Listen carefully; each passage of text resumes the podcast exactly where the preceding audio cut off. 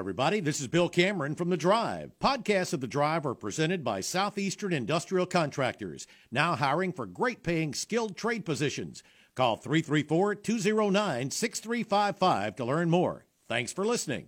College football in general, you know, the, the opener is just a few weeks away, and I would expect to start seeing more headlines as quarterback controversies start to get resolved and you start to see people, you know, it, it appears, I don't know if there's been an announcement from Brian Kelly, does seem like Jayden Daniels has won the job at LSU, and, and now folks will be paying attention to other uh, quarterback battles, especially ones in the SEC involving a returning member of the roster sort of battling up against someone who got there via the transfer portal, including Auburn. We'll get to uh, we'll get to that and a whole lot more. And Bill Cameron will join us uh, with uh, with what he sees from practice later on uh, in the show. I, I, don't know if he will call or come by in person. I, I think he's coming by in person, uh, but we will uh, we'll find out as as we get as, you know we'll, we'll we'll all learn together what what we decide to do with with Bill Cameron later on. But he will have a report from practice as the uh, the media gets another window uh, to uh, to see a few minutes of the Auburn University team practicing. First time the media has gotten to see the practice uh, since uh, the scrimmage on Saturday night. So yeah, we'll uh, we'll check in with with Bill and get his report from campus in in a few minutes later on in the show. In the meantime. Let's get the business taken care of. We are uh, we're happy to hear from you. 334-321-1390. That's the Kia of Auburn hotline. 334-321-1390. You can also text the show. 334-564-1840 on the drive text box. That's presented by our friends at Southeastern Industrial Contractors. I'm Dan Peck. Drew is at the controls, doing a great job as always. Our buddy Jacob uh, from On the Line is hanging out uh, for a little while. I wanted to ask Jacob, uh, you know, about uh, his his thoughts on, on football to uh, to, to start the show as we uh, as we await a word from Bill. And at 4:15, haven't mentioned this yet. Uh, in the next segment, we're going to talk with Auburn University women's soccer coach Karen Hoppa. So excited to talk with Coach Hoppa, uh, who is entering her 24th season as the coach of the Auburn soccer team, and a team that uh, uh, looking at looking forward to a year with a lot of uh, a lot of possibilities for the team this year. We're going to talk with Coach Hoppa in the next segment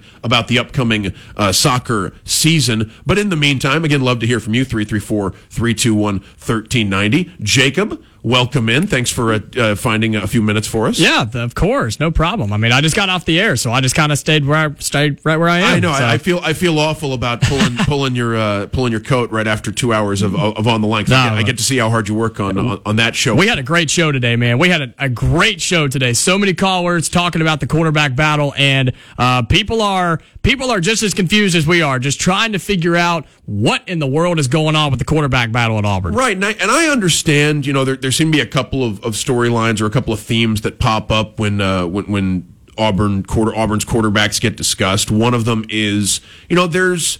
I think there's skepticism uh, from a large percentage of the fan base in TJ Finley, and not not just uh, based on not not just the reports you're hearing about TJ Finley now, but sort of you know there, there seem to be doubts that that TJ Finley can improve enough uh, to be an effective quarterback for Auburn in 2022. I was, uh, you know, I, I was. I, I, shared a lot of the concerns that other people had, you know, d- during, uh, you know, from, from what you saw for, for much of last season from TJ. But at the same time, you know, it's, it, it could, it could be a big offseason for him. He could have improved, you know, and, and I've been struck by, in our window of getting to see TJ, I've been struck by uh, how, uh, how, how much sharper he seems to be from the last time uh, I got to see him up close a, a year ago when uh, when I when he was competing, and we were paying more attention to Bo Nix at the at the time last year. But I, I you know TJ had just gotten to campus, and I, and I wanted to see, and he was you know it's, it's his um just the sheer size of, of TJ Finley is something that's striking when you when you first get to campus. Well, you can't miss him when he's yeah. out there when you see quarterbacks working out and you want you notice you know one of them has you know TJ's uh, proportions it's uh yeah so, but but yeah I, I've I've thought that TJ looked sharper in the limited views that we've gotten to see in practice um and you know, and, and I th- but I didn't think there was much separation between TJ and Zach. I thought Zach has looked good as well. You know, from from what I can tell from the outside, there have been times where you know it does seem like it's a little bit easier for TJ to put distance on the ball than Zach, uh, or, or, or there would be times when um, you know a ball would, would seem to be coming out a little bit sharper or, or a little bit faster, and, and TJ's apparent advantage and arm strength would come through. But it's not like Zach Calzada was way behind in these situations.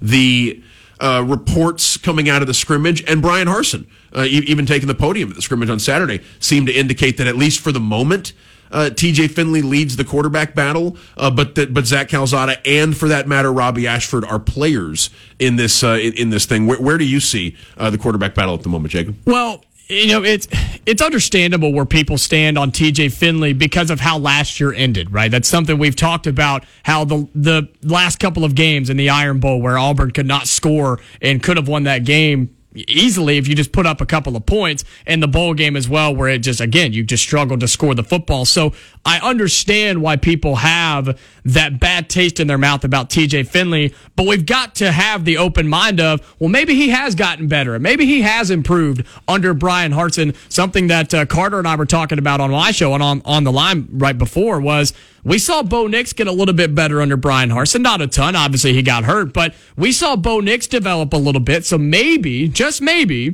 TJ Finley has developed as well.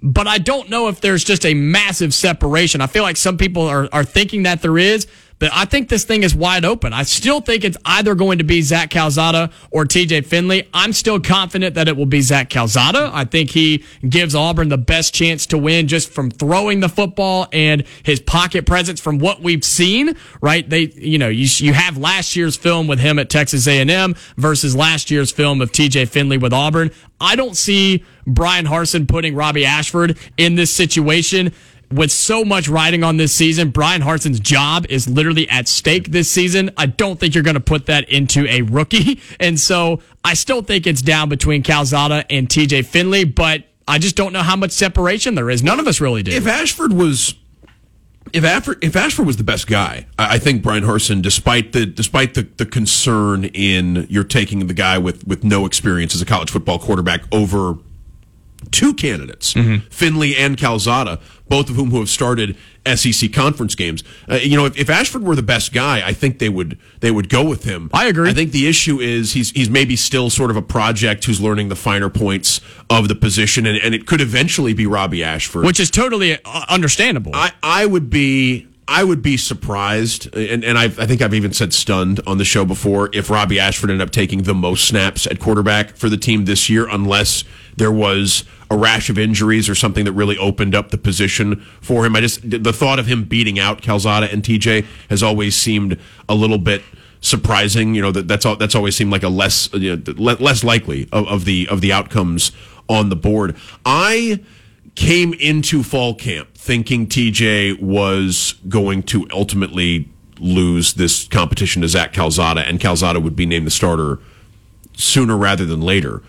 I rethought that after a couple of days. You know, it seemed like TJ, and it wasn't just cosmetic. Oh, TJ looks uh, like he's in better shape. Although I think that's also true. Is that you know that was one of the things Bill and I noticed the first day we were out there. Is it seemed like TJ was uh, you know had had you know had, had gotten himself in better physical condition than the last time the media had gotten to see him. Which I mean, even even dating back to the spring. Uh, but uh, it, it's also that when you watch the team do at least in front of the media, the first team reps were not we're not becoming more and more Calzada only. It seemed like it was staying a, a very even split. And as multiple members of the media noticed, uh, TJ Finley was the first guy up at these drills almost every single time the media got to see the quarterbacks leading up to that scrimmage. So it does feel like a more real competition than maybe some people handicapped it as uh, throughout the offseason. I'm I'm thinking we're going to see both quarterbacks with the first team against Mercer. I'm not sure. That's sort of That's, something we were throwing around yeah, uh, on, my show was with the first two games being smaller opponents that you don't have to worry about. That gives you the option to play two, possibly three quarterbacks if this thing is as close as they say it is. But I would say that would almost. I mean, at least based on what we heard, you know, some of the, I mean, Charlie Trotman is, is on the Max Roundtable, mm-hmm. which comes on before your show. Part of seven hours, by the way, for folks who may not know, ESPN 1067, seven hours of original programming, uh, seven consecutive hours, mm-hmm. the lucky seven, uh, all, all week long here on ESPN 1067 with, uh, with the Max Roundtable on the line and the drive. And the, and Charlie Trotman, uh, got, got to see the, uh, the scrimmage. And based on his reports about, uh, about both, both Robbie. Well, actually, all three of them, based on, but especially TJ and Calzada. It it does seem like Calzada to make an argument to get into the mix. To you know, if, if you're going to have multiple quarterbacks playing against Mercer, this Friday is a huge scrimmage for Zach Calzada to huge. make a statement. And for that matter, if there's separation and it means TJ has separated himself from the pack, and and that's an important distinction too, because when Brian Harsin said there was separation on Saturday night after the uh, after after the the scrimmage he didn't really specify who had separated themselves from what. We think he was talking about maybe one quarterback versus the other two, but it could be two quarterbacks versus the other one. You know, it's it's uh, you got to sort of parse. You know what what exactly you got you got to interpret it yourself. But uh, it also could be a script. You know, this Friday scrimmage could also be a chance for T.J. Finley to make the argument that he is the best quarterback on the team at the moment and the guy most ready to lead the team going into the 2022 season, which would be a surprising outcome, but also not all that far fetched if he's the best guy throughout, throughout fall camp. If he's the best guy, then put him out there. And we're 18 days away from Auburn kicking off the season. Let me ask you this, Dan. In 18 days, if TJ Finley is the starter, and you know, you really can't even say that because in that first game, we're talking about multiple quarterbacks playing, but let's say we get to the Penn State game, the first true game of the season, and it is TJ Finley as QB1. He will be the starter, right? Is it, are you, would you be more impressed by TJ Finley being better and winning the job, or would you be more disappointed in Zach Calzada not performing and not winning the job? You know, I would need to see how TJ plays in those first two games because I would, I would, I would, res- so in 2004, uh, it gets lost in the in the and we we talked with Al Borges about this a couple of weeks ago. One of the things that gets lost in the uh, the story, the mythology of the Auburn 2004 season is that Jason Campbell was embattled. People were not sold on Jason Campbell being the answer at quarterback, and there were a lot. I rem- I remember Bill's show. I remember that summer, there were a lot of Brandon Cox supporters who wanted the young guy to take over for Jason Campbell, who had already proved that he wasn't good enough to be a high level SEC quarterback. And th- there were, and, and if you remember in the first game of the 2004 season, Brandon Cox is in early. I mean, early enough to make you think there's maybe a quarterback battle. Mm-hmm. We asked Al Borges about it, and he said he was never, uh, it was never in doubt. He was always going to go with Campbell. But there's, I mean, there was, it felt like there was something going on. And, you know, the first two games of that season were against teams that were pretty overmatched. And then LSU came to town, and it was it was the chance for Auburn to show: Are you ready to fight a heavyweight, uh, a, a championship level heavyweight, or or is it uh, you know, get him next year or figure out what you're doing at head coach or, or any of the other questions that you get when it turns out you're not ready for, for prime time in that situation. And Jason Campbell played well in that game, throws the game winning touchdown, yep. and the sky is the limit from there. So I think it's, I think it's a similar situation for TJ where if TJ Finley were to win this job, if TJ Finley were to be your quarterback and he played well in the first three games, last year doesn't matter right? Like it's, I, I think it, it, it washes away anything else you knew about TJ Finley or anything from before. If he were to struggle in that window, maybe maybe he'd be on a shorter leash with the coach because there's other options. Maybe the fans would be vocal in their disappointment to see the Auburn offense struggle. Uh, but no, I think whoever wins this job, TJ's the one with history. So let's use TJ for this. If TJ were to win this job, success early, I, I think it, it it cleans the slate. Mm-hmm. Like it gets it oh, gets I agree, the, yeah. you know the, the disappointment at the end of last year. if season. the bad parts from last year have been fixed this year, sure. then you're absolutely right. Last year doesn't matter. It's just a matter of you know whether or not that can uh, you know it's it's it's a matter of who's going to win the job and, and how they can uh, and, and, how they can respond to, to that pressure. We're going to talk with uh, with Auburn uh, women's soccer head coach Karen Hoppa in the next segment. Do not go anywhere. Uh, Bill, Bill Cameron going to check in from practice in just a few minutes as well. It's Dan Peck holding things down in the in the host chair, which is uh, an uncomfortable spot for me. But I'll, I'll, I'll try to I'll try to make it work. Three three four three two one thirteen ninety. The number to call. We will be back with Auburn coach Karen Hoppa. Stick around. You're listening to the Drive. Let's get back to the drive. The Drive with Bill Cameron and Dan Peck on ESPN 1067 and online at ESPNAU.com. To be a part of the drive, call 334 321 1390. Toll free at 888 382 7502 or email the drive at ESPNAU.com. Welcome back in. Tuesday edition of the Drive. We're efforting Coach Hoppa. We're See- getting there. Yeah, we'll see. We'll see what we can do there. We're also going to talk with uh, Bill Cameron when he checks in from practice. Barrett Sallee will uh, uh, will be unable to join us today. He's got a um, uh, personal situation going on, so he's uh, you know all, all the best to uh, to Barrett. Yeah, thoughts going out to him on Yeah, that. Has, has he gone public with it? Is it? He- is it- he tweeted something out earlier today. I, I didn't want to. I didn't want to. I don't, I don't Yeah. want to pull back the curtain on something. No, like and that, it's so not for us to talk about, but just thoughts thoughts going out to well, him. no, if he, I mean, if he tweeted about it, then it's then it's a little bit uh, it, it's a little bit more public than you know. I, I certainly don't feel comfortable breaking the news on someone No. on someone's medical No, situation. absolutely not. in that. But uh, but yeah, all, all the best to Barrett, and, and we'll talk to him uh, whenever we can. Uh, but but it will uh, not be uh, today. We're going to still try uh, Auburn uh, women's soccer coach uh, Karen Hoppa uh, in the uh, in the next uh, few minutes. Uh, and so uh, in, in the meantime, love to hear from you 334-321-1390. Although the uh, the the primary phone situation is uh, is, is Karen Hoppa, but.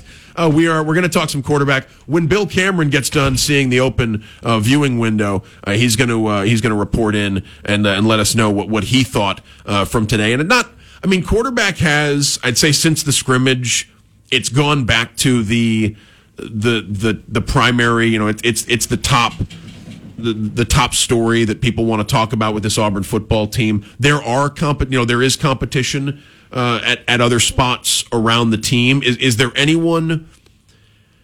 Leaving the quarterback aside for a second, is there any other position or any other player that, that sort of captured uh, your attention in the, in the last few days with the way you know either either what you've gotten to see from practice windows or uh, from the way that you've uh, you know you've heard players and coaches talk about him? Well, I think it's got to be Camden Brown in the wide receiver room, right? I mean, he continues to get so much praise from the coaches, especially Ike Hilliard, especially Brian Harsin in practice and then in the scrimmage. Um, I, I believe he caught a touchdown in the scrimmage, right? And so he just continues to step up as a young guy in the wide receiver room. He's one of those guys where when he's on the field, you notice it because he's massive and he's just a big human being at the wide receiver position. He can be that guy for Auburn where you throw it up and just let him go after it. And it's good to see somebody who's young coming into this position, coming into to Auburn right now that gives uh I want to say some leadership in the wide receiver room, but somebody at such a young age. So it's, it's Camden the guy for me. 334-321-1390, the number to dial as we uh, are, uh, I think we've now got the correct number. We're going to try to, uh, uh, to, to get in touch with, uh, with, with Auburn soccer coach, uh, Karen Hoppa. Looking forward to, to talking with Coach Hoppa in the, uh, in, in the next, in the next minute or so. Jacob from, from on the line, happy that you could sit in with us. We are going to talk with Bill Cameron as well, when he gets done with the viewing window on campus. So it's a, yeah, looking, looking, forward to. And a lot going on this week too. We got high school football, uh, with the, uh, with, with Hoover and Auburn. Lee Uh, Scott, the- we start on Thursday. Lee Scott, sorry, did not mean to sell you guys short whatsoever. You're good. We'll, uh, and, okay, so we'll, uh, yeah, we'll get, we'll get to, uh, the Lee Scott and, and high school football stuff in, in a little while, but I believe we do have our connection now with Auburn, uh, women's soccer coach, uh, Karen Hoppa, who we are, we are thrilled to have on the show. Coach, sorry for the delay in getting in touch with you, uh, but thank you for making some time for us. And, and again, congratulations on, uh, on, on a, uh, on an incredible run here at Auburn and, and looking forward to uh, another, another great season. Hey, thanks so much. I appreciate you guys having me on, and I'm really excited for year number 24. Uh, That that is uh, that's a remarkable run uh, in in any sport uh, for a coach at, at one school, and, and you've had uh, tremendous success uh, here at Auburn. It's uh, it's another year. It's uh, you know the, the possibilities are endless. What can you tell us about uh, uh, what can you tell us about the upcoming season, Coach? Well, listen, we're really excited. We, we've got a great group. I figured out it's the first time in the last five years that we're actually looking at starting a veteran lineup that's majority upperclassmen, juniors, and seniors. So uh, hopefully that'll mean a little less gray hairs for us coaches. But, um, you know, it means it's a really experienced group. We got a ton of talent, and um, we're, we're excited about the possibilities of what they can achieve this year. Any any upper uh, any upperclassmen in particular that, uh, that that folks should watch out for? You know, um, it, it's such a great group. You know, we returned 10 of the 11 starters from last year, and, um, you know, they're, they're all playing really well. I think Emmy Craven, our center back, um, our 6'2 center back, is back for her fifth year of playing, her COVID year, and so is Haley Whitaker. So those two are looking at having an opportunity to be five year starters for us. So that's that's pretty pretty special, and they're playing really well. Um, and then our, our goalkeeper is going into her third year now as a starter, Maddie Prohaska, and she's really really put in a lot of work in the off season, elevated her game. And then of course uh, Anna Haddock and Marissa Arias, both of them coming back as two of our leading goal scorers and were all SEC uh, performers last year. So th- those are some, uh, I think, the, the key players to watch. Speaking with Coach Hoppa here on the drive, your first two games against Old Dominion and then Southern Miss. The third game, you traveled to Tallahassee to take on Florida State. they were the number one team in the country when they came to Auburn last year. It was a tough loss on the Plains, but one of the best games of the year. Really, uh, what's the mindset going to Tallahassee this year, return and trying to return the favor and beating the, the Seminoles this year? Well, listen, it's always a great opportunity. You know, you look at that game and there's a lot less, pressure on that game. And uh, you know, obviously, we're focused right now on Old Dominion because that's the next game. Um, but Old Dominion and Southern Miss really are much bigger games. You know, we'll go into Tallahassee as underdogs, and you know, it's a great opportunity for a measuring stick for us. They're the defending national champions, and let, let's go see how we can do against the defending national champions at their place. So that'll be a real, really big measuring stick. But obviously, for us, the most important game is Thursday. Coach, what can you tell us about an offseason bringing back so much of your starting lineup from, from the previous year? Because I imagine it's probably not the same as when you have to uh, you you have to introduce a bunch of new players into the the, the Coach Hoppa way of doing things. right. Well, the best thing I can tell you about offseason is we had one this year. You know, it's the first time in three years because you know our offseason is spring. Spring 2020 obviously got shut down. Um, and then spring 2021, we were still playing in season games in that goofy COVID year where we played half our games in the fall and half our games in the spring. So really for us to actually have an off season and for all those players apart from Craven and Whitaker, it was their first ever off season uh, with us. So it was great. The development was great. As you mentioned, the, so many returning players, they're at a higher level, so we don't have to start with the basics. Um, and it, it was just a great spring of really helping the players develop, helping the team grow. We played a couple different formations and tried to teach them some new tactics and, and then really focused on the individual player development. So it was really fun to have an off season again. Talking with Auburn soccer coach Karen Hoppa here on the Tuesday edition of the drive, Coach. Uh, so, so what is new about this team versus last year? You mentioned uh, that you, yeah, I mean, it's it's it's it's crazy to think that so much of the starting lineup has returned from a team that was pretty good at, at the end of uh, of last season. Uh, but what what has uh, uh, what can you introduce into the program? And has and has the transfer portal affected the the the the world of soccer the way the way we've seen it affect some of the other sports in in college athletics? Yeah, I'll answer that second part first. Yes, absolutely. The transfer portal has definitely affected our sport in the way it's affected a lot of the other sports, and it, it's been been big in our sport. We did not pick up any in the transfer portal this year, but um, we have two of our fifth year seniors uh, from the transfer portal last year. Grace Sklopan, who was a, a full time starter last year, and then Sabrina McNeil, who got hurt in exhibition last year. She was going to play her COVID year for us last year, so now she's redshirted that year, and um, Sabrina McNeil will come back and she'll be one to watch for sure with the Tigers because she hasn't got to play with us yet, and every single day as she comes back from that injury, she's getting better and better. So I expect her to be a big impact um, for sure. And then what's new with us? Um, you know, our back line will definitely be new. Missing obviously the graduation, Alyssa Malonson, who's playing pro now, and then Mal Mooney um, did get hurt uh, late in the fall in some off-season training. So after season, so Mal is still working back from that injury. She was our starting right back. So we'll we'll have some new faces in that back line. Um, LJ Knox has played quite a bit there, and so has freshman Hayden Colson. And then um, Madeline Moore is also returning from injury, and she's played in the last two exhibition games. Uh, uh if fans remember, she got hurt nine minutes into the Georgia game. That was our first SEC game, starting center back, and and so we did not have her for any of SEC play, and she is um, has played some really quality minutes in these exhibition matches. So we'll be really glad to have her back as well. Coach Hoppa, you bring back Maddie Prohaska, the junior goalkeeper. She'll be starting for you again. I would assume she has played fantastic for Auburn so far. What does it mean to bring back somebody like Maddie Prohaska in goal that is just so skilled and just so knowledgeable at the position? Yeah, you know, having a, a veteran goalkeeper is just massive. Experience is everything in the goalkeeping position because you learn from that game experience, and there's nothing that can replicate it. It's kind of like a quarterback in football, whereby you know a freshman quarterback is a lot different than a guy who's starting his third year um, in quarterback. So it's really similar to that. I mean, her leadership ability back there, her ability to organize the back line. She's great with her feet. Um, and she's really made a massive commitment to her game in this spring, and I think she'll be um, at least so far in, in preseason, she's played the best soccer she's played so far. Her ability to make saves, that range has extended. Her ability with her left foot now has really grown. Her quickness has grown, and I, I think you know we're going to see Maddie Prohaska playing at another level this season. Coach, it's it's striking how in so many of the different sports at Auburn University, the experience the, the, the, home field advantage is is emphasized in in recruiting and, and in marketing, and it's it's one of the really important aspects. You know, I think about the Jordan Stadium and.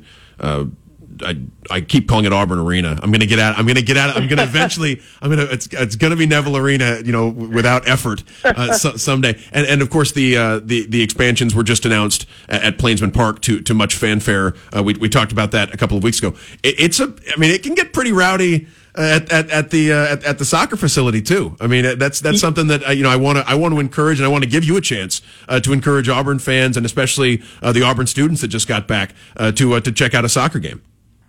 Yeah, no no doubt that that home field advantage is massive in all sports. I think, um, and soccer is no different. And when we get a big crowd at the Auburn Soccer Complex, it really you can literally see it lift our team. And you know they play with a you know a little quicker step and and a little more motivation, and and that really you know helps our team and and helps propel them to to victory and playing harder and all all of the things. And boy, when we get a good crowd there. It's awesome. It's an awesome environment. They're beating on the buckets, you know, with a little rhythm to the drums and cheering. And you know, we've we've actually developed some pretty good hecklers in the last couple of years, where we got some students out there heckling the opponent, which um, we always kind of chuckle because we certainly get it when we go on the road in the league.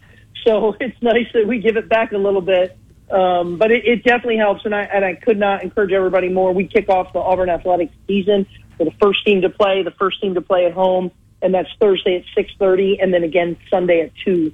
Um, and we'd love to have some big crowds in both those games.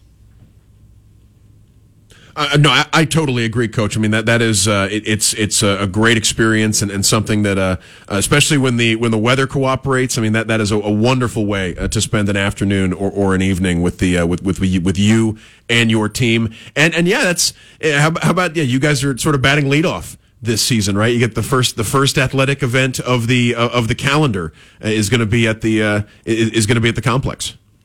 Yeah, yeah, we usually do. You know, we usually start a, a week or so before volleyball, and uh, obviously a couple of weeks before football. So um, that's that's something too. Our players take great pride in. You know, they know they're not just it's not just the first soccer game; it's the first event. And our you know we've got a great group of players. And they take great pride in, in wearing that Auburn on their uniform and representing the university. And they they're really motivated to kick off not just the soccer season but the athletic season on on the right foot on Thursday. We're talking to Coach Hoppa here on the drive on ESPN 1067. Coach, one thing that I noticed uh, was a rule that the NCAA has in place when I was broadcasting some of the games last year with Weagle, the student radio station, was the, the NCAA rule about the, t- the temperature on the field and having players take the, the mandatory breaks. Is that obviously it's a, it's a great safety precaution, but you know, it, do you, do you like the rule for the safety aspect? And then does it mess up the flow of the game at all? Yeah, it's a great question. So um, don't ask me how to calculate it, but it's a wet bulb globe temperature of over something. I think 82 degrees or something. I don't know what the wet bulb is, but there's some science to it um, that tells us if it gets a certain number, then the players get a water break. And, you know, it's one of those things. I am happy now that the rule is black and white. There's a measuring stick, and we either have it or we don't because there was so much gamesmanship before when it was the rule was both coaches have to agree and you can quite imagine tactically some coaches might want that timeout and some coaches might not. Um, usually it would favor, like you said, the team that was maybe the underdog or the team that did not have the flow of the game at that time, the the water break timeout would would be an advantage for that um, particular team. So now I like it. It's a black and white rule. There's no no debate, no argument. Either we have it or we don't. Um, and then either way, we our, our aim always is if we have them to make it our advantage.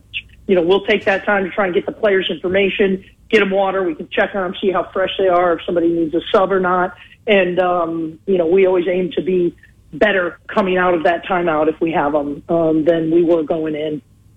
Coach, I, I know you uh, you've got the games this week uh, that, that are that are top of mind, and I'm not I'm not asking you to look past Old Dominion. I, I call games for the, the Troy women's basketball team, and Old Dominion just joined the Sun Belt. So I mean, I, oh I, sure, I, yeah, watch out. I mean, Sun Belt teams yeah. Sun Belt teams live to come to SEC schools and and spoil things, and, and you're you're well aware. So I'm not asking you to look past Old Dominion in the SEC schedule, is there any is there any game in particular? You can pick a couple if you'd like. Uh, that that when when you first saw the schedule or going through this offseason, you you have circled as as really big games for the team. Well, gosh, you could say that about every SEC opponent. Really, the league is so good. Um, I I think the players have circled Alabama for sure. Um, we've lost them the last couple of times, and that is not normal, not the normal case for for Auburn the Auburn Alabama soccer rivalry. So um, that is one. If you ask the team, they have it circled on the on the calendar for sure. And then you know we play the top two teams from last year in Arkansas and, and Tennessee. So you know and we don't we play everybody in the West Division, and then we play four crossovers from the East that will rotate each year. So you know, t- obviously we always play Arkansas, but Tennessee we didn't play last year. So getting the opportunity to play the top two teams in the league is, is exciting for sure to have them on our schedule. Coach Hoppa, as y'all get started in just a couple of days for this 2022 season, what are the vibes like right now with the players on the team? How are they gelling and, and meshing together as you guys get ready for the season? Yeah, you know, they're, um, I think the vibe is really good. They're going to be bouncing off the walls on Thursday. You know, we left last season, you know, we kind of limped into playoffs. We got upset in NCAAs and we, we feel like there's unfinished business and you know we've got work to do for sure. Um, but I think they they are so excited to kick off this season. We've been hungry since last November um, to kind of finish what we didn't finish last year. So that is definitely the vibe. Um, you know, as far as the chemistry on the field, I think that's a work in progress. We um, played at Memphis. We didn't play great in an exhibition. Now we limited a lot of players in the minutes they played in exhibition, just trying to keep them fresh and healthy. Um, but we didn't gel offensively as well as we wanted. So that's something we're really focusing on and, and uh, working towards being better on Thursday night.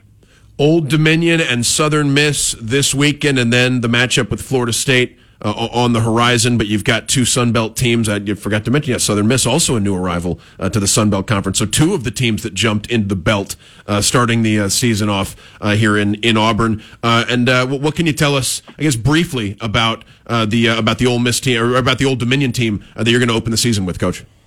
Yeah, I'll tell you what, it's a good team, and they actually played Southern Miss in their old conference championship game last year, and it was a one goal game. And they both are really high level teams Old Dominion won. They went on to the NCAA tournament and they lost in the NCAA tournament to Duke only 1-0 with 26 seconds left on the clock. So that tells you what a high level team that they are. Um, this is going to be a really, really tough test. We expect them to be, you know, well organized, strong defensively. They got some dangerous attacking players. So it's going to be a, a really good first test for opening night. Outstanding, coach. Thank you again for, for making some time for us. Old Dominion at the soccer complex at six thirty to start the season, and then you've got Southern Miss at two o'clock on Sunday. Uh, appreciate you making some time for us again, coach. Hey, my pleasure. Thank you for having me on. War Eagle. Auburn women's soccer coach Karen Hoppa joining us as she gets ready to kick off the uh, season. See what I did there? Uh, get, gets ready to, uh, Good to one. Kick, kick, yeah, thank, thanks, Jacob. Uh, gets ready to uh, to start the season uh, with, uh, with, with a pair of Sunbelt teams visiting uh, this weekend. First uh, first games, as Coach Hoppa mentioned, the first athletic events of the 2022-2023 academic year at Auburn University. We're going to take a break. We'll come back with more. You're listening to the Tuesday edition of The Drive.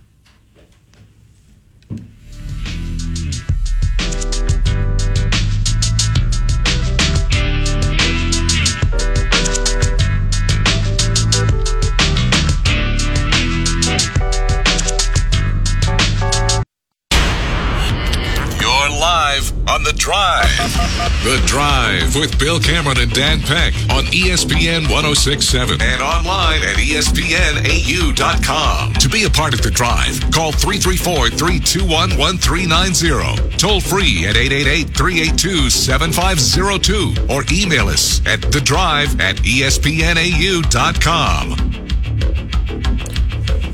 Welcome back in Tuesday edition of the Drive. Dan Peck hanging out with you. Drew at the controls. Jacob from on the line sitting in the studio as Here. well. Outstanding, and uh, and was uh, I I hope you got a chance to hear our interview with Auburn soccer coach Karen Hoppa. If not, you can check out the podcast of the Drive, available wherever you get your podcast. Presented by Southeastern Industrial Contractors. Bill Cameron will check in with us after the uh, viewing window is over. I think he's on his way uh, to the studio, and he'll be here for the second hour. I don't uh, I don't know that for sure, but we will get Bill Cameron's thoughts He's on what somewhere. he saw today. Yes, I can guarantee you that Bill Cameron is somewhere.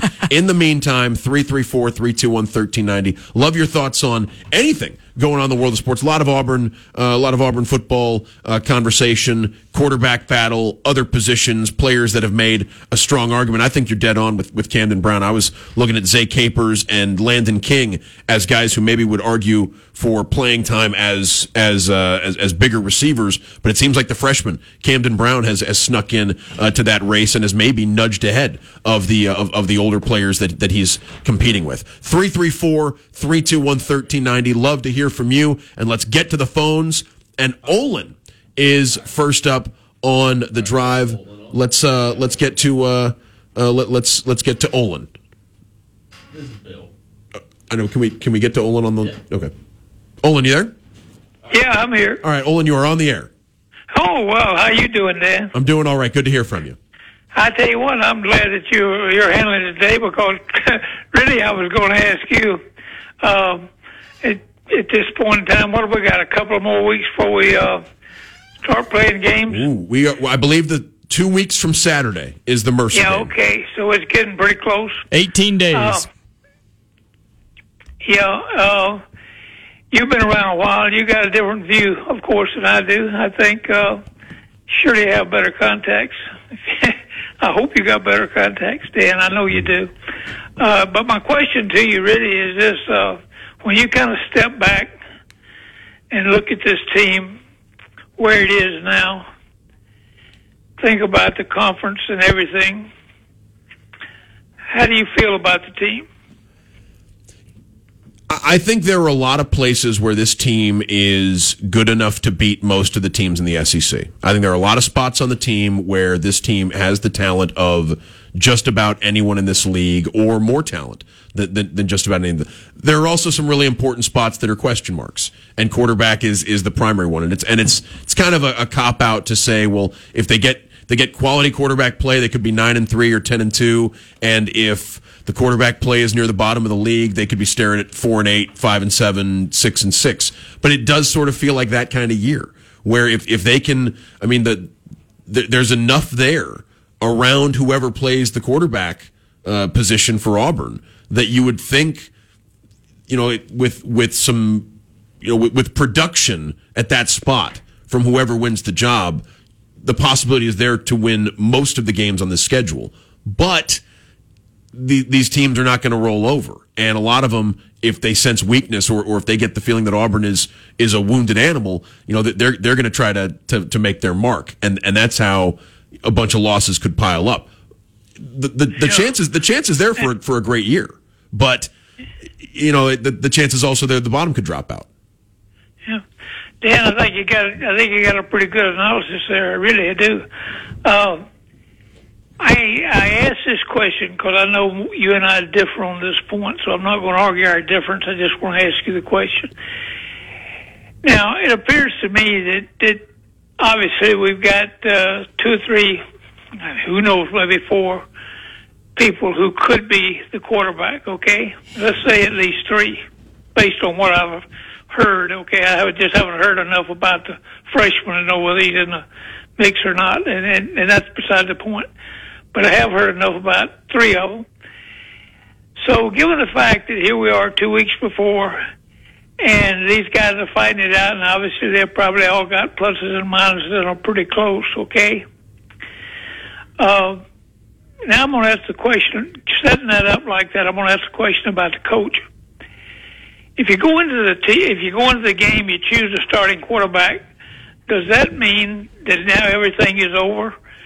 There is no more competition. This is my team, win, lose, or draw. Or does the coach look at the quarterback on every play, on every game, every down, and keep assessing whether or not he has the right person playing that position or not? Olin, you know how I would I would respond to that by reminding you that last year Brian Harsin pulled Bo Nix in the middle of the Georgia State game because he wasn't Yep, getting it he- done he and, and went to T.J. Finley, which is which is something we haven't.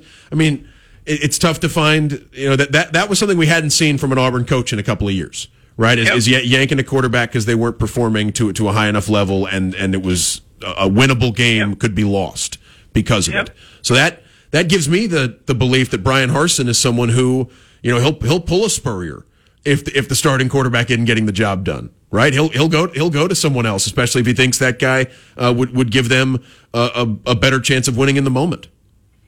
Okay. The other question is, do you think he might be looking at a system where he might play more than one quarterback? You know, I, I think, and we appreciate the phone call, Olin. I think that it would be, and, and who knows, um, if if Robby Ashford isn't the starting quarterback, but they like what they see out of Robby Ashford running the ball, or they think Robby Ashford could be, because remember, this is a team that struggled in short yardage last year. If they think Robby Ashford could be part of the answer uh, to to improving that aspect of the offense, I don't think. I don't think the fact that he's not the starting quarterback will limit them as far as finding something for, for Robby Ashford to do. It's tough to imagine, you know, a TJ and Zach Calzada split being, you know, something effective. But maybe Robby Ashford, if he can do something the starting quarterback can't do, could find a role in this offense. Appreciate it, Olin. You say we had uh, we have Bill uh, hang, hanging on. Is that right? Because we got we got to go to break still too. So let's okay. We're going to take a break uh, to get back on uh, on the clock, and we will uh, we will come back. Bill Cameron is is hanging on. I, I think we've got Brett on the line too. Uh, we'd love to hear from you. Three three four three two one thirteen ninety. You are listening to the Tuesday edition of the Drive. My joints aren't what they used to be. Routine exercise, playing ball outside with the kids, riding bikes on vacation. I never worried about keeping up. But now, my joint pain has started slowing me down. I decided to make an appointment with the orthopedic clinic. Their surgical partners had the experience, technology, and personalized approach to care that I was looking for. Best of all, it was close to home. I'm thankful I chose the orthopedic clinic. Don't let joint pain slow you down. Visit theorthoclinic.com and schedule your appointment today. The drive continues. Continues. Continues. The drive with Bill Cameron and Dan Peck on ESPN 1067. Online at ESPNAU.com. To be a part of the drive, call 334 321 1390. Toll free at 888 382 7502 or email the drive at ESPNAU.com. Welcome back in. Final segment of hour number one here on the Tuesday edition of The Drive. Dan Peck in the studio, Drew at the controls. Brett, we're going to try to get to you. You, you know, I, I, I hate keeping you hanging on, but uh, the, the big boss is, is on the line, and we got to uh, we, we got to get to Bill Cameron because we've been hyping it up the whole time, and it is it is it is the drive with Bill Cameron. I'm not going to keep not going to keep Bill holding on while I take other calls. Nothing against Brett. You know, again, I, I appreciate all, all you do, Brett. We can talk about Walker Buehler uh, soon. But in the meantime, Bill Cameron uh, has gotten out of the uh, the viewing window and is is on the line. So let's let's get let's get Bill Cameron uh, on on the air. Bill, can you hear me? Oh yeah, I got you, Dan. All right, Bill. Yeah, Bill, you and- were on. Yeah, I, I got you. Uh, and sorry, Brad. I didn't think I didn't think Walker was going to be back in September. But anyway, yeah, just hot off the field news. Um, I don't know. I don't know if it's been posted yet, but uh, one thing that was interesting in practice, Jeremiah Wright is an offensive lineman again. Whoa! All right, that's that's. um uh, I mean, he's he's sw- he's switching sides. I mean, so so now he's back to the uh, back to the offensive line after uh, this is so he'd he'd moved he'd moved to and fro and then two and now he's fro again, right? So I, I think Yeah, that's yep. so so Jeremiah Wright to the offensive line. That is a, a, a surprising development there. Bill, I, I guess um, the the first thing folks would wonder about uh, for for people who get to watch practice today is what you saw out of the quarterbacks, and if if you can read anything into, uh, you know, who who goes when in the drills, or or how much anyone is working with a particular group. Well, you know, I'm surprised. I've heard some things during the day that I'm like, gee, what what have I missed? Uh, same old, same old today.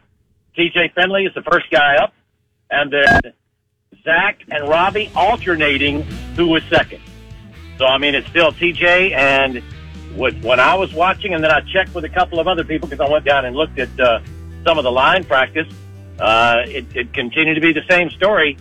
Uh, most impressive throwing the ball today, TJ Finley. Bill, are you uh, are you coming in the studio? What's the story?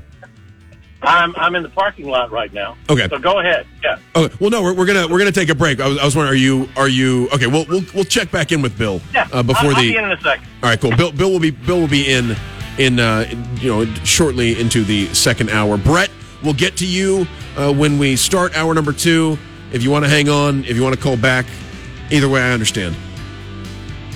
Hour number two of the drive. Stick around. We will be right back.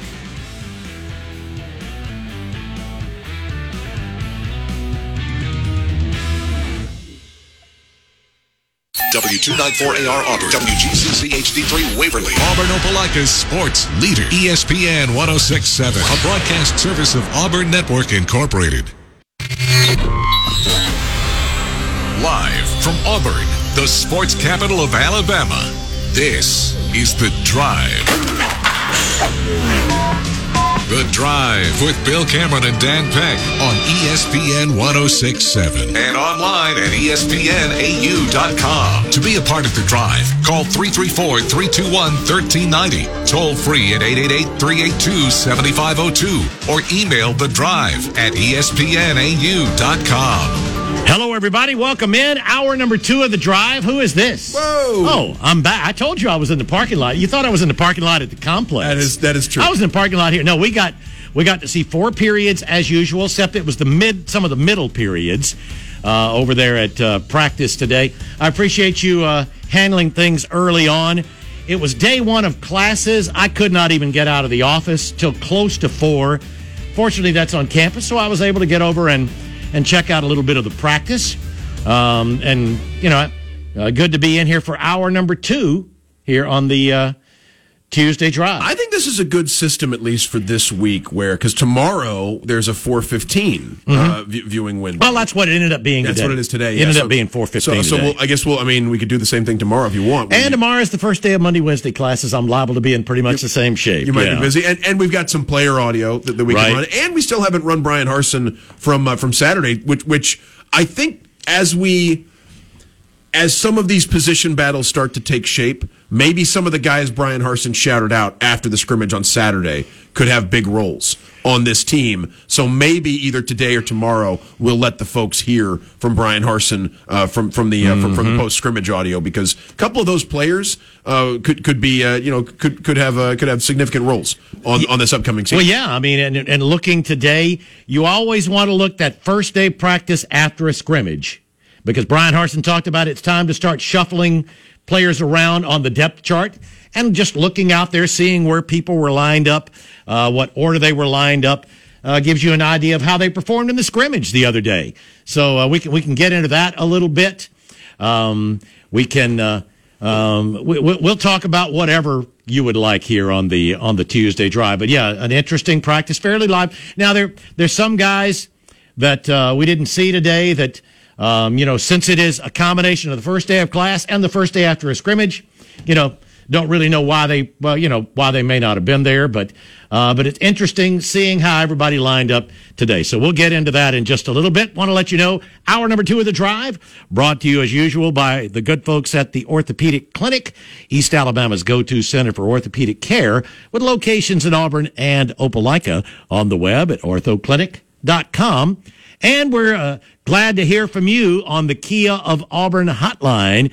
Uh, Kia of Auburn, where you're always number one, and the number to get you through is 334 321 1390. You can also text the show 334 564 1840 on the Drive text box presented by Southeastern Industrial Contractors. They also sponsor the podcast. We'll get to movers and shakers on the Bill Cameron depth chart, players that you, you maybe need to watch out for as the as the uh, as the week 1 depth chart starts to uh, take shape. Uh, but Brett's been hanging on uh, for for a little while waiting to uh, to get on the air. So what, what do you say we take Brett's call, uh, Bill? Yeah, let's do it. Hey, Brett. Hey, Dan, I appreciate that. I've been on permahole so long, I thought I'd taken a little nap here, but I'm, I'm back. I'm back with you. Um, You got squeezed. You got squeezed between the sides there. Between Yeah, the, the- sorry about the that. I mean- coach's interview and then a, a- Yeah, a check in, a, a, a dispatch from Bill Cameron from practice. But Brett, we're we're Yeah, happy I happy to get you on the air. yeah, I know when the boss is there. Yeah, you got to do what the boss says. But, uh, hey, uh, first of all, I wasn't going to call in and talk about Wal- Walker Buehler, uh, Dan. I mean, after 114 games, when you're playing 702 ball, I mean, that, all that's getting kind of boring, isn't it? It- you know, it is. Winning is never boring, especially winning a lot. I, I think you know, My but goodness. but it does it does seem like there will be other more competitive division races Oh, yeah. in the National League than the one in the West. I'm hoping so. But anyway, the thing I called in about, you were talking about uh, question mark, of course, at quarterback. Tell me what you've seen, not not not just heard, about the offensive line, especially run blocking. If Tate Johnson is 285, can can he actually push people around at 285? That is a great question. I have not seen them do any inside drills or, you know, they only put the pads on um, the other day, and we really haven't seen haven't seen any inside running drills or or anything with those guys. And that's that's a that's that's a great question. That is one that is if Tate Johnson is going to to uh, play a significant amount, then he's going to have to be able to do that. And and that's that's the first question uh, that I've been asked by a few people. I, I don't have an answer for you, yet. Can't, you can't be a starter for a good team with a glaring weakness, right? And if, if he's if it's if it's too small to you know if he's too small to, to be an effective player at his position, it'll come through. Mm-hmm. I'm guessing because he's because he's got other players, you know, in, in in the competition with him. Uh, I, I'm I'm thinking he's he's up to the task, uh, but that's that's something you probably won't be able to know for sure until the couple games into the season, Brett.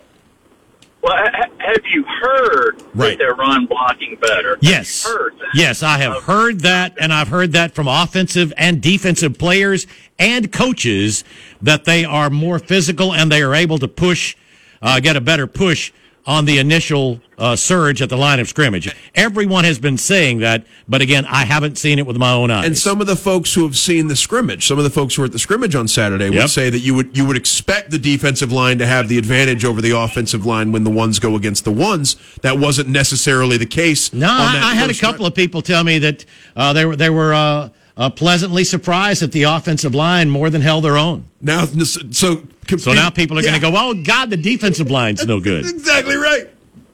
No, I can assure you, I'm not going to say. I, I'm pretty confident in our uh, defensive line. If- Yes. If we can block ours other than Alabama and Georgia, I think we can block about anybody. No, I, I- you know, Hey, Brett. It look, gets it. Will go, yeah, go ahead, Brett. Sorry.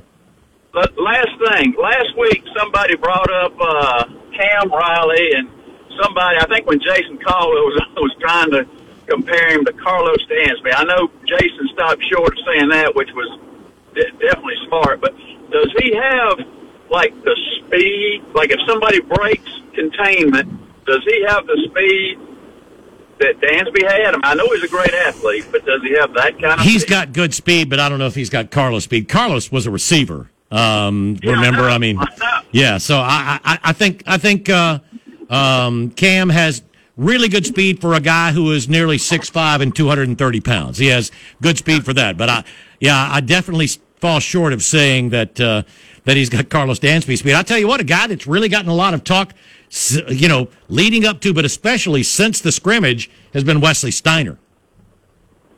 Yeah, yeah, I've heard that. Okay.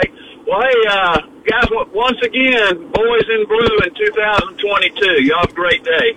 Hey, win, Got you, Brett. Win, win for Vin. All right. The- the- this, Yeah, uh, no this- kidding. This this uh, this this one. I think so. No, it's uh, th- there are different positions, like we were saying, where you know some of it's not. You're not going to know till the season has started, and you've seen this in in live action. Uh, but uh, there there's there's competition at different spots, and, and there are Well, there definitely is. You know, you'd, you'd like to uh, you'd like to get a read on that. What what have you heard about Cam Riley? Because that, that is a name that you know had, had been popping. I think largely because uh, he you know. Uh, you know he's noticeably bigger. I think one of the Mm-hmm. one of the players mentioned, uh, you know, Cam Cam Riley having improved, but uh, he's he's one of the options at linebacker. And Oh, he is. I mean, and he does move pretty well. I mean, again, I, I'm sure not going to say, "Oh, yeah, he's he's Karlos Dansby, the you know the, the reincarnation of Karlos," but uh, he's a big guy that, that moves well. M- my thing is, is he is he now physically strong enough to handle that you know contact that you're going to get on the inside there at linebacker? He's built a little differently than Wes Steiner and Desmond Tisdale and Robert Woodyard, those guys.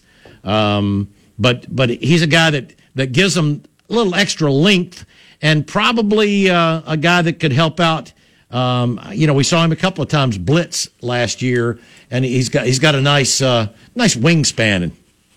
Earlier in Brett's call uh, before he uh, we were talking about the offensive line uh, before yeah, Cam Riley came up, and I think if if I had asked you uh, for a position to watch after practice today, that might have been that might have been the first one that that, that you uh, that you wanted to talk about, right? Right, Bill?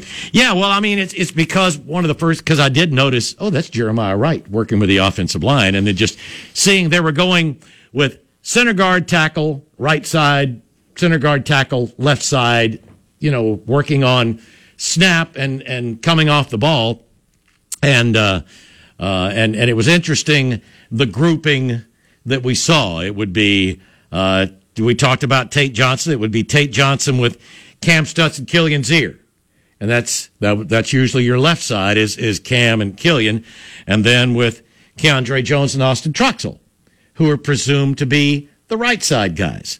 Um, so I mean, I was when I saw some of the guys, I was trying to see who had moved to different spots. Garner Langlo, who has worked some at guard and tackle, was working strictly at guard today. At uh, left guard, E.J. Harris was working at right guard. Jeremiah Wright was at left guard. Um, let's see, Avery Johnson.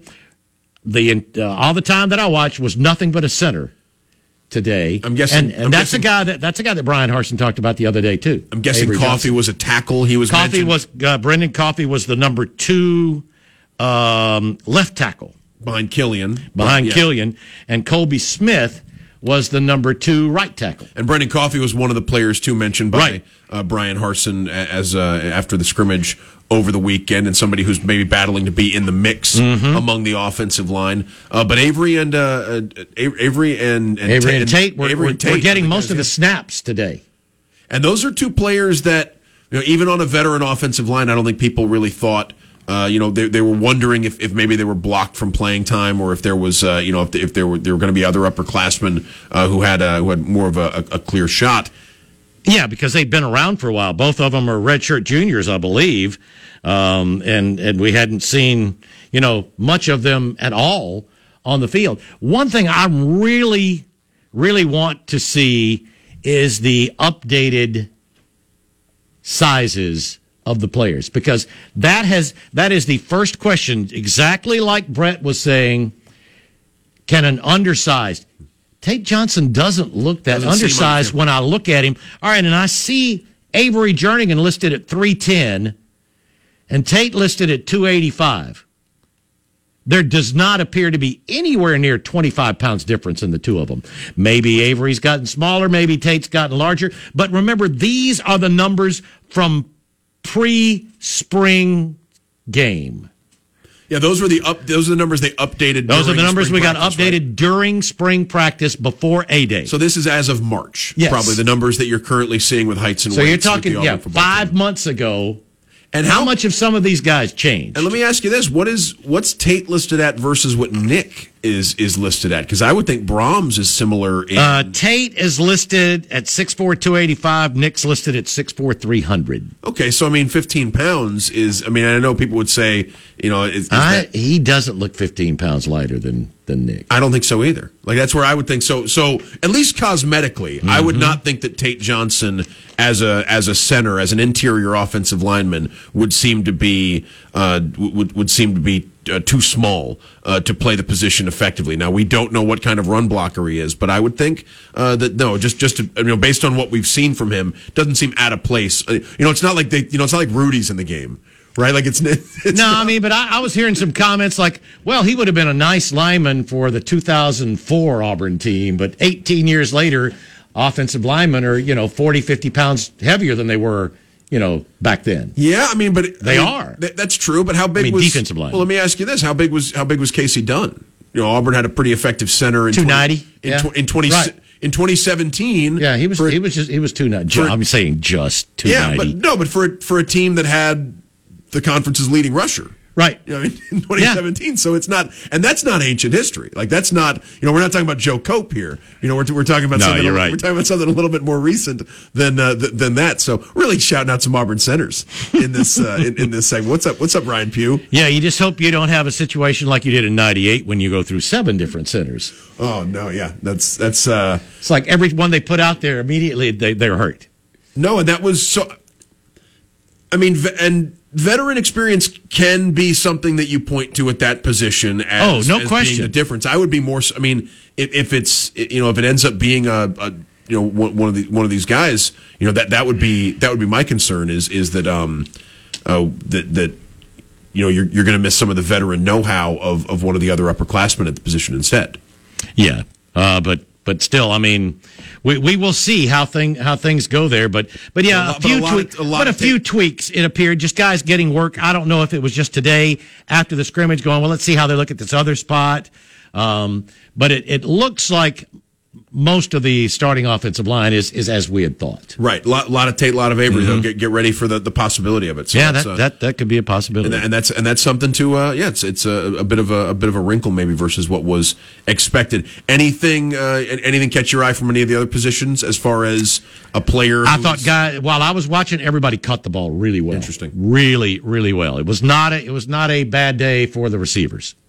I thought, I mean, and they were working on um, because at first I thought, oh, that pass is a little high. Then I realized, no, they're working on, because I was down at the far end looking at Lyman and then looked back when they, because at first it was just some drills they weren't throwing. So I wanted to go see what was going on. And as I turned and looked, I, I thought, oh, that pass is a little high. But as I got closer, I realized, oh, they're working from about the 15 yard line and they're throwing to the back of the end zone. So they're, each quarterback's trying to throw it where the receiver would catch it at you know as high as they could jump and come down in the back of the end zone. People are and always... that's where that's where I thought, wow, TJ TJ was really putting it exactly where it needed to be. Zach and Robby had some good throws, uh, but there were there were too many going out of the back of the end zone that that you know uh, um, I'm trying that Walker Kessler wouldn't have been able to get to. You need a step ladder for, yeah. for some of these yeah. some of these passes. So Folks, folks, maybe I should have said Jabari. I don't know if he could jump higher than Walker. Walker was the guy that went up and got the ball, though, blocked it. You want to use Johan? You want to use Yohan Traore? Yeah, maybe. On, on yeah, campus? there we so, go. So the uh, Dylan. stretch, yeah, stretch Akingbola. So the uh, people are always looking for new arrivals or freshmen that, that look like they could uh, be be contributors and the rise of Camden Brown does seem to be. I mean, we'll see. Oh, it's real. We'll see. It much, is real. We'll see how much it you know it leads to playing time early on, but it does seem like all systems are go for Camden to be a contributor early. We were hearing about him really early on in camp from players and coaches, and seems like the uh, the legend has only grown. Bill, what what do you uh, when people ask you about Camden Brown as someone who's been to these practices? What do you tell them? Uh, I tell him he's a guy that is uh, better than than I guess advertised as a three star. I mean, he he looks like somebody who's been playing college ball for a while. I mean, he's he's grown and a big, strong, physical guy. I I'm really you know anxious to see him in contact. I want to see how he handles the physicality of you know SEC defensive backs. We've heard he's more than held his own against the Auburn secondary, and that should be a pretty good sign. Yeah, and I keep wondering.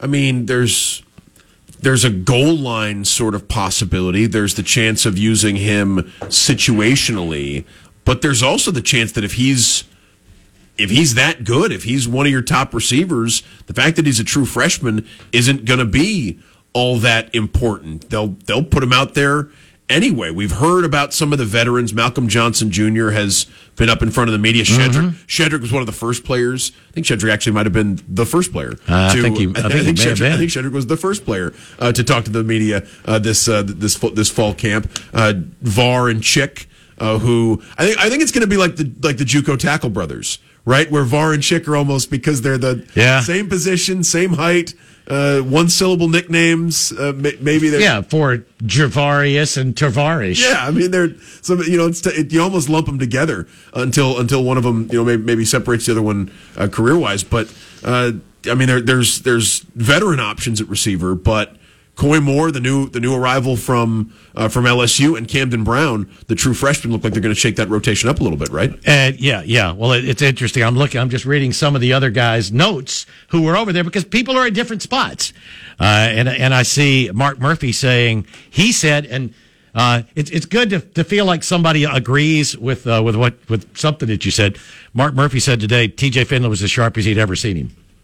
I thought he looked pretty good from the far end as I got a little closer. And he and he said Robby Robby Ashford was throwing some of his passes too high for the receivers to make the catch. And so so yeah, I, I saw a couple of those things. a little bit of momentum for TJ, right? It just feels like every day there's there's I mean, and, and, and I don't know, maybe it's because Brian Harsin, you know, he's the first guy that Coach Harsin mentioned after the scrimmage. Uh, but I mean, from the moment we got out there, it, do, it does seem like TJ Finley Mm-hmm. has had a, a very strong uh, fall camp. We don't know what's been going on behind closed doors, but Yeah. sounds like you played well in the scrimmage. too. Again, this week leading up to and of course during the scrimmage Friday, extremely important for all the guys, but uh, the eyes are all on on the QB spot. Let's get to our first break of hour number 2.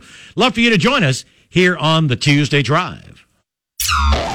Time to churn up some more yardage on the drive. The Drive with Bill Cameron and Dan Peck on ESPN 1067 and online at ESPNAU.com. To be a part of the drive, call 334 321 1390. Toll free at 888 382 7502 or email the drive at ESPNAU.com. Welcome back into the drive, 24 minutes after 5 o'clock with Bill and Dan. And let's get to the Kia of Auburn hotline. And Matt is up next. Hey, Matt. Hey guys. Um, so the Auburn offense, would you say that we are now more of a pro style running offense as opposed in the past to being a more um, spread pass Yes. first offense? So wouldn't that be a lot harder to? It's a lot harder to change. I mean, we were under Gus Malzahn. We recruited different types of players at both receiver and offensive line to fit that offense. Wouldn't you say?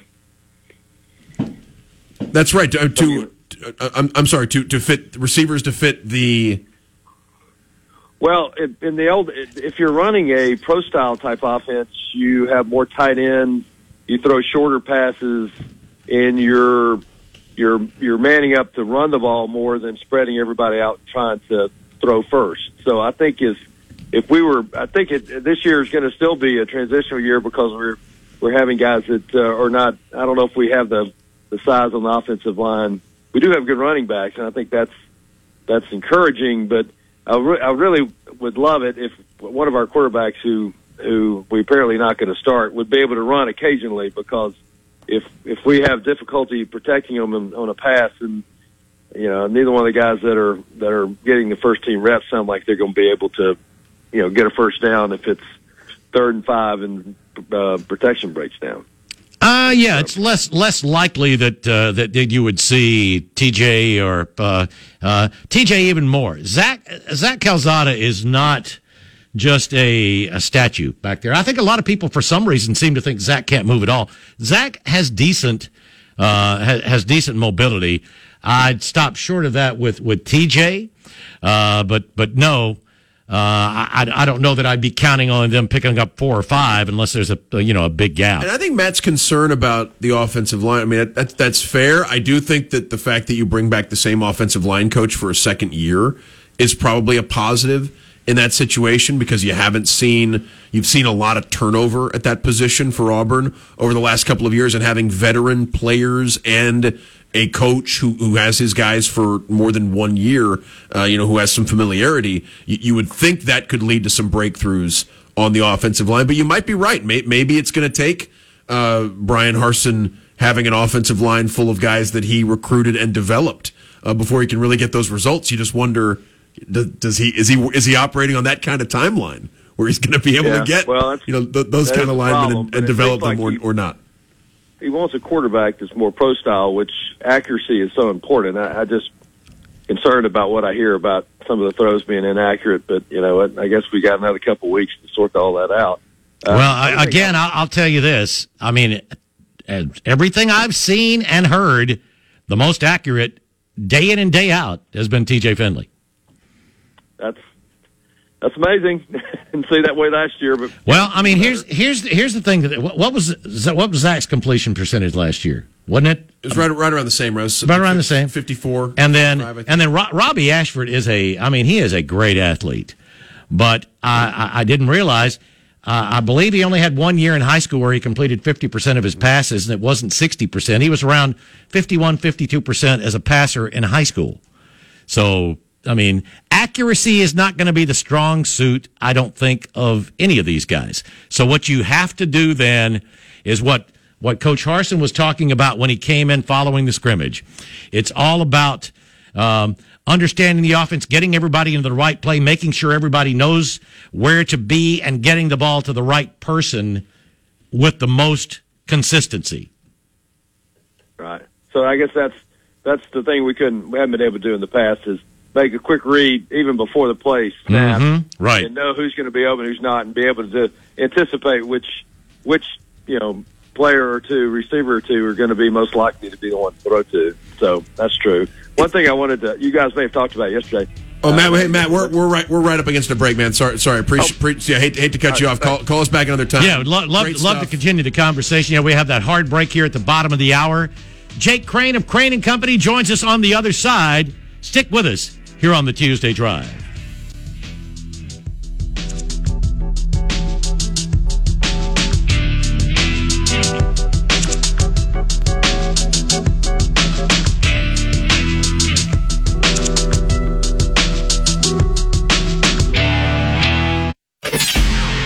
Now, more of The Drive.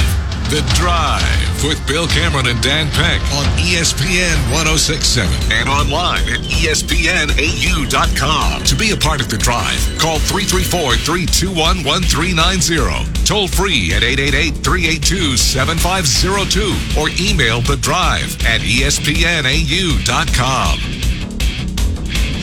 Welcome back into the Tuesday Drive. Bill and Dan here in the studio with Drew at the controls, and let's head to the uh, to our to the Kia of Auburn hotline for our regular Tuesday afternoon guest at this time. That, of course, Jake Crain from Crain and Company. Jake, how you doing today? Man, I'm doing good, guys. How are y'all doing? Doing pretty well. It was the first day of classes at Auburn, and uh, I had such a long day that I, I decided to just uh, head from the office straight over, go to the uh, media viewing window. Dan held it down for a little while, so that was good. Get a little bonus uh, viewing time. Man, we've gotten so much more time to watch some of practice this year, and uh, uh, it, it's it's been nice to to not have to just hope you pick something up from somebody who might have gotten an invite to practice. Yeah, it's uh, it's a lot better being able to see it in person than having to go through third person. You know what's interesting? I think we're starting to see kind of a wave a little bit across college football of, of people getting more access. I, I mean, you look at uh, you know Brian Kelly and LSU. We had Matt Moscona on today, and he's like, "Man, I'm going to be honest. I cannot believe the amount of access that we have gotten at LSU." He's like, "It's been crazier than it ever has been." Uh, so it's awesome, man. Well, I, mean, I think there's a benefit to sharing uh, not just information, but video and pictures of the practice and allowing the media to come. I mean, you don't want to give away anything strategic, right? But at the same time, uh, yeah, I, th- I think there is an upside to giving uh, g- g- giving uh, local media access. And what we've what we've noticed is, I would say from the from the first media viewing window to the seventh or eighth, there was a larger crowd of media people showing up once Mm-hmm. Sure, they realize they find out. Oh, I can actually video or, or watch some myself. and that and that should flow downstream into added attention for the program. Yeah. you know, d- down the line. I I think it's a smart strategy. Well, without a doubt. I mean, you don't want to feel like you're having to pull a Project Veritas on them, you know?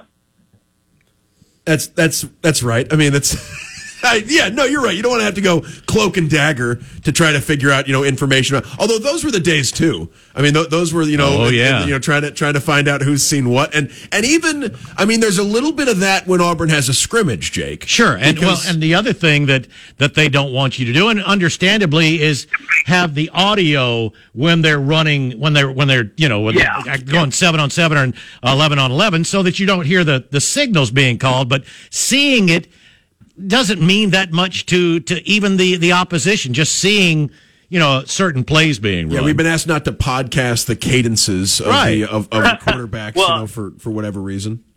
Well, we we always said, you know, it's it's signals and signs. Signals and signs are the two things that, that can really get you. So no, it's it's good too. And look, a lot of times, especially uh, you know, you, you're you get into game plan week about a week and a half, two weeks before. So a lot of what you're seeing is base stuff. They're trying to get better at their base stuff. You have your add-ons, you have your specials. You know, you work your your quad stuff, you work your formation and the boundary stuff. But really, signs, signals, and red zone plays. Those are the three things you don't want out. Uh, Jake, all right, as most teams have had their first scrimmage, most are getting ready for number two, as a matter of fact, here in, in just a couple of days. Um, from from the word that that uh, that you have gotten from around the league, what are some of the uh, things that you've gone? Oh, really? Well, you know, Myles Brennan leaving LSU, kind of the timing of that was, was very interesting to me. I mean, it looks like it's going to come down to Jayden Daniels and Nussmeier, which I believe they're going to go with Jayden Daniels. You know, again, man, I'm looking at Arkansas. One of the biggest things to me when I was looking at uh, at, at Arkansas was, you know, you obviously want to get through this without a ton of injuries, but you want to be physical. They haven't had a, a, big, you know, attrition cycle here in fall camp.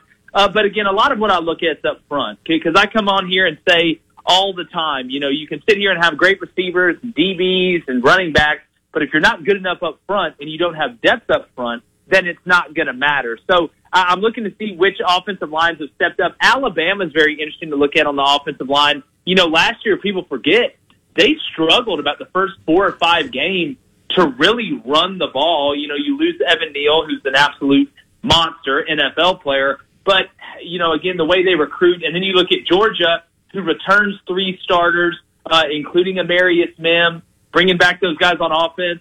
I really think that Georgia is going to be a lot more explosive, not only from a just, you know, talent standpoint, because the receivers will be healthy, but, I, you know, last year, remember, I think I even came on here, guys, and said that, uh, you know, uh, I wouldn't be shocked if you saw Georgia really open up the offense and, and you know, with Todd Monken, but you get those amount of injuries. Stetson Bennett didn't really take a snap in the offseason, and you have a once in a generation defense. They kind of kept it close to the vest.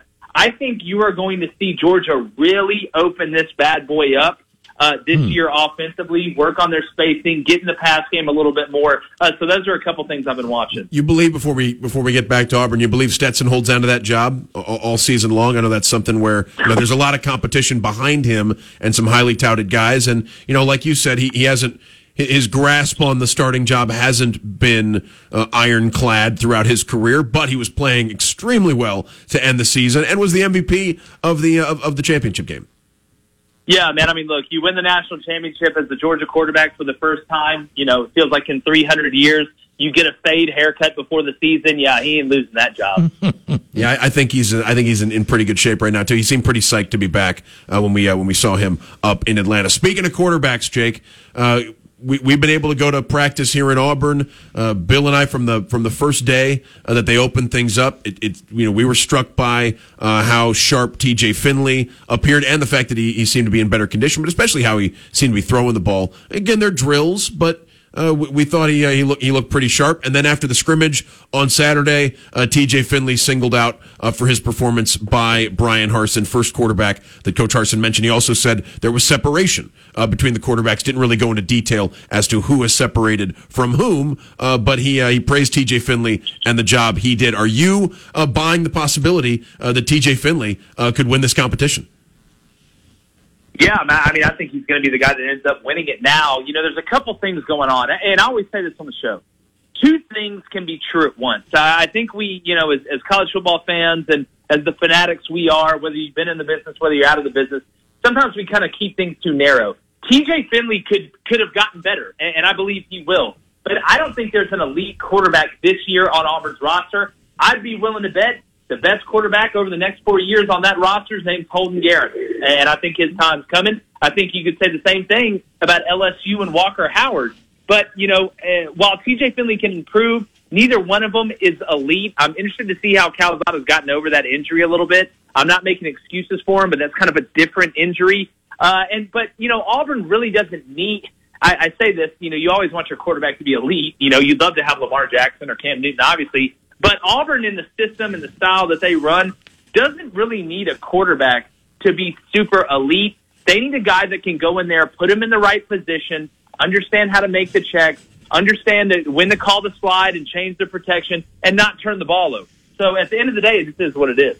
And that's exactly what Brian Harsin was talking about with the media after the scrimmage. So that's that's what he liked. What what he liked how quickly uh, TJ saw what was out there, got them into the right place, understood what everybody was going to do, and he said, and yes, accuracy is is a factor, but it's it comes after those other things. So I know a lot of people roll their eyes, but uh, but he's looked pretty good. I mean, he doesn't have the job; they haven't announced anything, but it's also.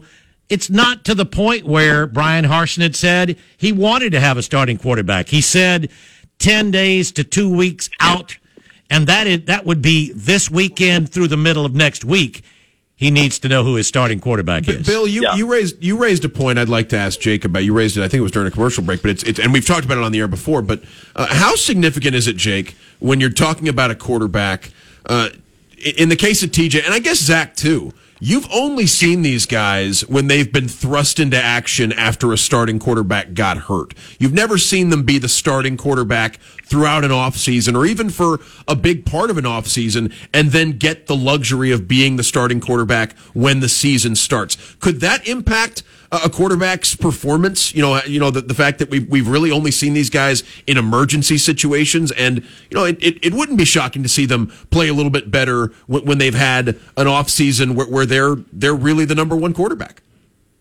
No, no, for sure. I mean, look, anytime you're able to get more reps, anytime you're able to build more chemistry, anytime you're able to take time and, and you know, really get into the offense and, and understand all the mechanics of it as it goes against every look, it's definitely going to make you better. You know, when it comes to naming a starter, you need to get get the guy's name out so the players have somebody to rally around. Mm-hmm. Uh, like you understand, look, it's the competition. I get it, but you need to go in that first game, that those 10, 12 practices before that first game, saying, "All right, first team up," and that first team runs out there, and that quarterback runs out there, and he looks at him, he's like, "All right, let's get this thing going." You need that guy. It doesn't need to be musical chairs. Is it going to be this guy? Is it going to be that guy?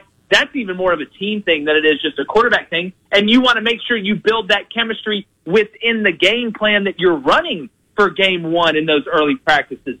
So again, naming a guy, it, you, every coach pretty much does it. Very rarely do you see a coach go into the season, well, you know, we don't really have a starter. Uh, you just look at the guy who's taking the reps. So uh, a lot of it is more about just, just building everything and getting that guy out there and saying, all right, this is our guy. We're going to sink or we're going to float with him. And if we think we got a good backup. So again, there, there's a lot of mechanics that go into it outside of just the actual quarterback. If you had to guess, does the quarterback competition extend into the Mercer game where you see multiple players playing quarterback with the first team offense, or do you think there's going to be a starting quarterback named and that guy is going to play the lion's share of the game at quarterback against Mercer?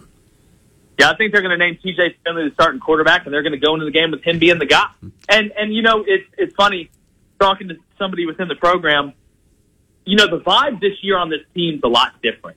You, you mm-hmm. can just mm-hmm. tell. I mean, to be honest with you, I could tell at SEC Media Days with Bryan Harsin, just by the way, way he was carrying himself, he understands that. He's a, he's a quarterback. He gets it. So I think they'll name TJ Finley the starter.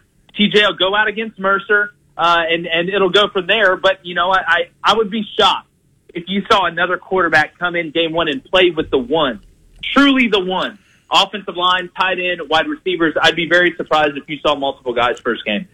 I might not be stunned if I saw Robby Ashford in a couple of situations with the ones. Well, again, are we talking about packages or are we Oh talking yeah, about hey? That- I'm this is your- talking. I'm talking well, packages. Yeah. Yeah, if we're talking red zone package and stuff like that, then yeah, but that's no different than a wildcat. Yeah, you know? my, My question, my question was more competition than the packages. I was thinking more. Could you see Zach and TJ both out there early in the game? You know, being I think. I think you'd be a little more concerned if you did. I, you know, I, I kind of agree, and I, and I sort of agree too, Jake. That, um, you know, if I had to handicap it right now, I would expect T.J. Finley to be announced as the starting quarterback. Maybe. Oh, so so there's a scrimmage on Friday.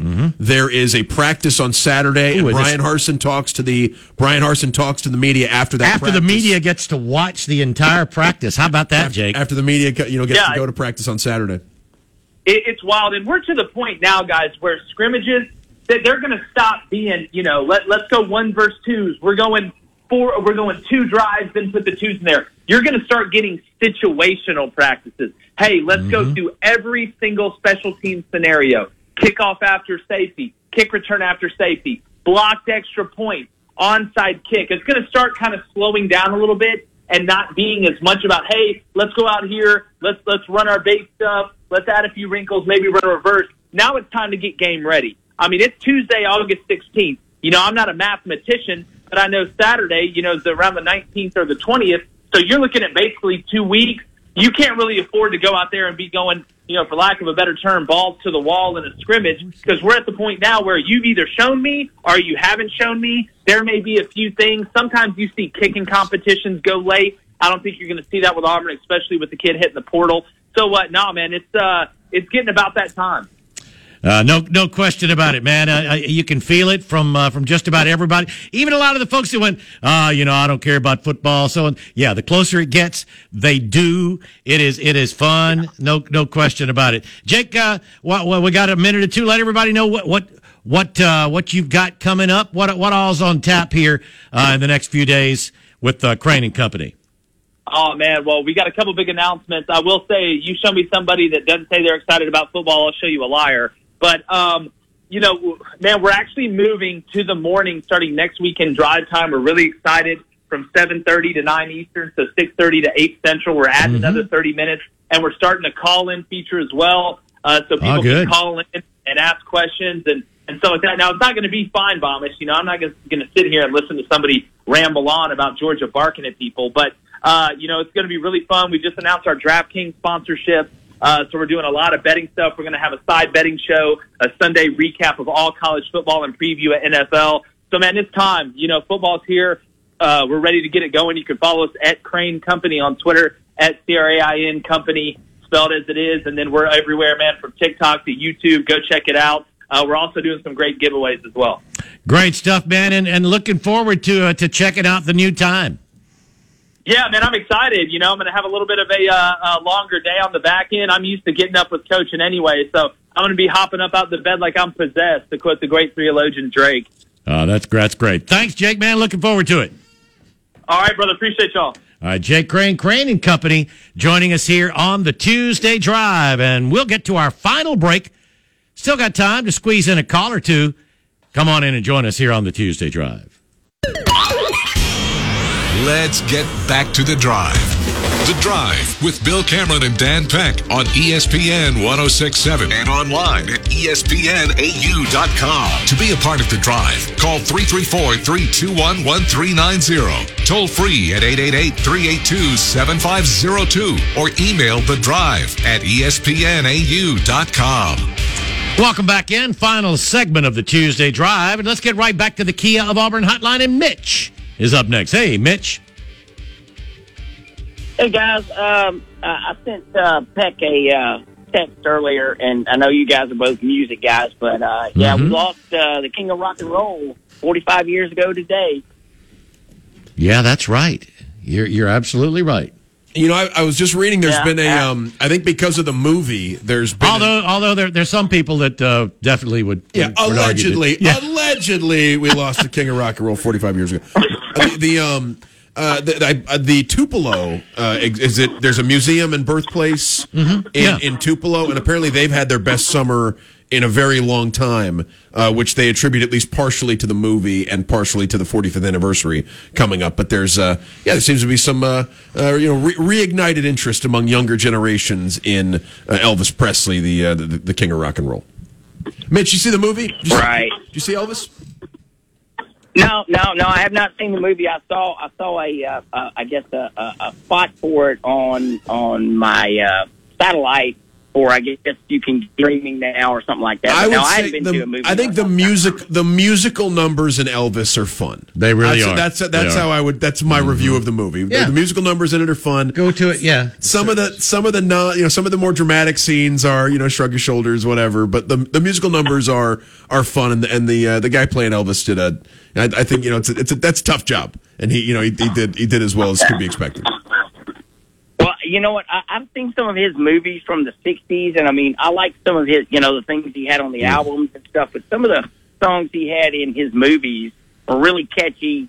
You don't hear all the time. I like those a lot. And and uh, Bill, and I'm I'm sure. Uh, well, when did he play in Auburn? Because I know I think my mother and father uncle 74, 5, 70. It was, uh, yeah. God, I was an usher. Well, I- you know, I, I figured you were there because you're the music guy. Uh-huh. And, and well, I, Memorial w- you know, and, and, it, and, it's, and it's sad to admit this, I but got look. March fifth. I got Mar- uh, May fifth, nineteen seventy four, or Okay. maybe March fifth, nineteen seventy four. I've got. I've got Uh, yeah, it, it was, it was, it was. I don't March. remember. if I've it's got March. I've Yeah, got I- March yeah. fifth, nineteen seventy four. Um, so, so yeah, I mean, I hate to admit this. Well, there are a couple of reasons. One, I didn't have a lot of extra money at the time, and secondly, I didn't want to spend my money. I didn't want to spend my money going to a concert with a bunch of folks' moms to see the uh, the aging and uh, not as in good shape Elvis. That's a terrible thing, but it, that's the way I felt then. It was 1974. But I'm glad I went. so- I'm glad I went. Okay, well, you know that. Now, did did he have the the whole stage and the whole entourage behind him? You know, the band. It well, it wasn't Vegas. It was. It wasn't like it wasn't like the Vegas show. Uh, he had he had a really good band. Yeah, had a really good band. It was the touring I don't know. If the, I, don't, I don't think the Jordanaires were there, but I mean, he had, he had a really good band. It was it was a good show. Um, the I mean, he could he could still man he could still sing. There's no question about that. Okay, well now t- tell me this: how how much were tickets if, if you would have had to buy one? Uh, they were probably probably ten dollars for the for some of the best $10? seats. That's a lot of money, man. Yeah, that's like a car. You know, back then, that's, that's, that's like you got about a, you got about a Chevy for, for ten bucks back in nineteen seventy four. all right, guys, that's really all I had. All right, Mitch. We'll talk soon. Appreciate you, guys. it. Bye. Yeah, that was When that was was one of my more different concert experiences. When did I, I should know this as someone who saw the biopic, but I don't know this. So when did he stop? Like when did it become more of a nostalgia thing, and he stopped producing songs that like were were still hits? Was that right around the mid? We were around in there. Yeah, it was- it was around there. Because Suspicious Minds is was sort of early late in the- 70s. That's, yeah, Yeah. that's sort of late in the Elvis. Yeah. Uh, Oh, yeah. Burning Love is probably also in that sort of mix. But then at that point, it's you know, you had in the ghetto and suspicious minds, and oh yeah, all those. Uh, and the then wonder it, of you, and, and then it more becomes about like and then uh, it became yeah, did he do- American trilogy. Did he do American? I was gonna guess. Oh Did yeah, he do oh yeah, trilogy? absolutely. Did he do? Did he do Polk Salad Annie? Uh, that's no. sort of our. no, he that's No, he didn't. And see, you, you, yeah, it's. I I really don't recall Elvis doing that as a much of a big deal, but there it was in the movie. I- It's no, it's. Be, I guess it became part of his like seventies Vegas show. Yeah, became. I guess it was part of the Vegas show, and, and which is weird because it was a it was a new song, right? When he was Well, like, Tony Joe White wrote it and did it, and I thought did at least as good a job. Hard to say that he did as good a job as the King, but, yeah, fun show today. Hey, it was a quick one for me. Oh wow.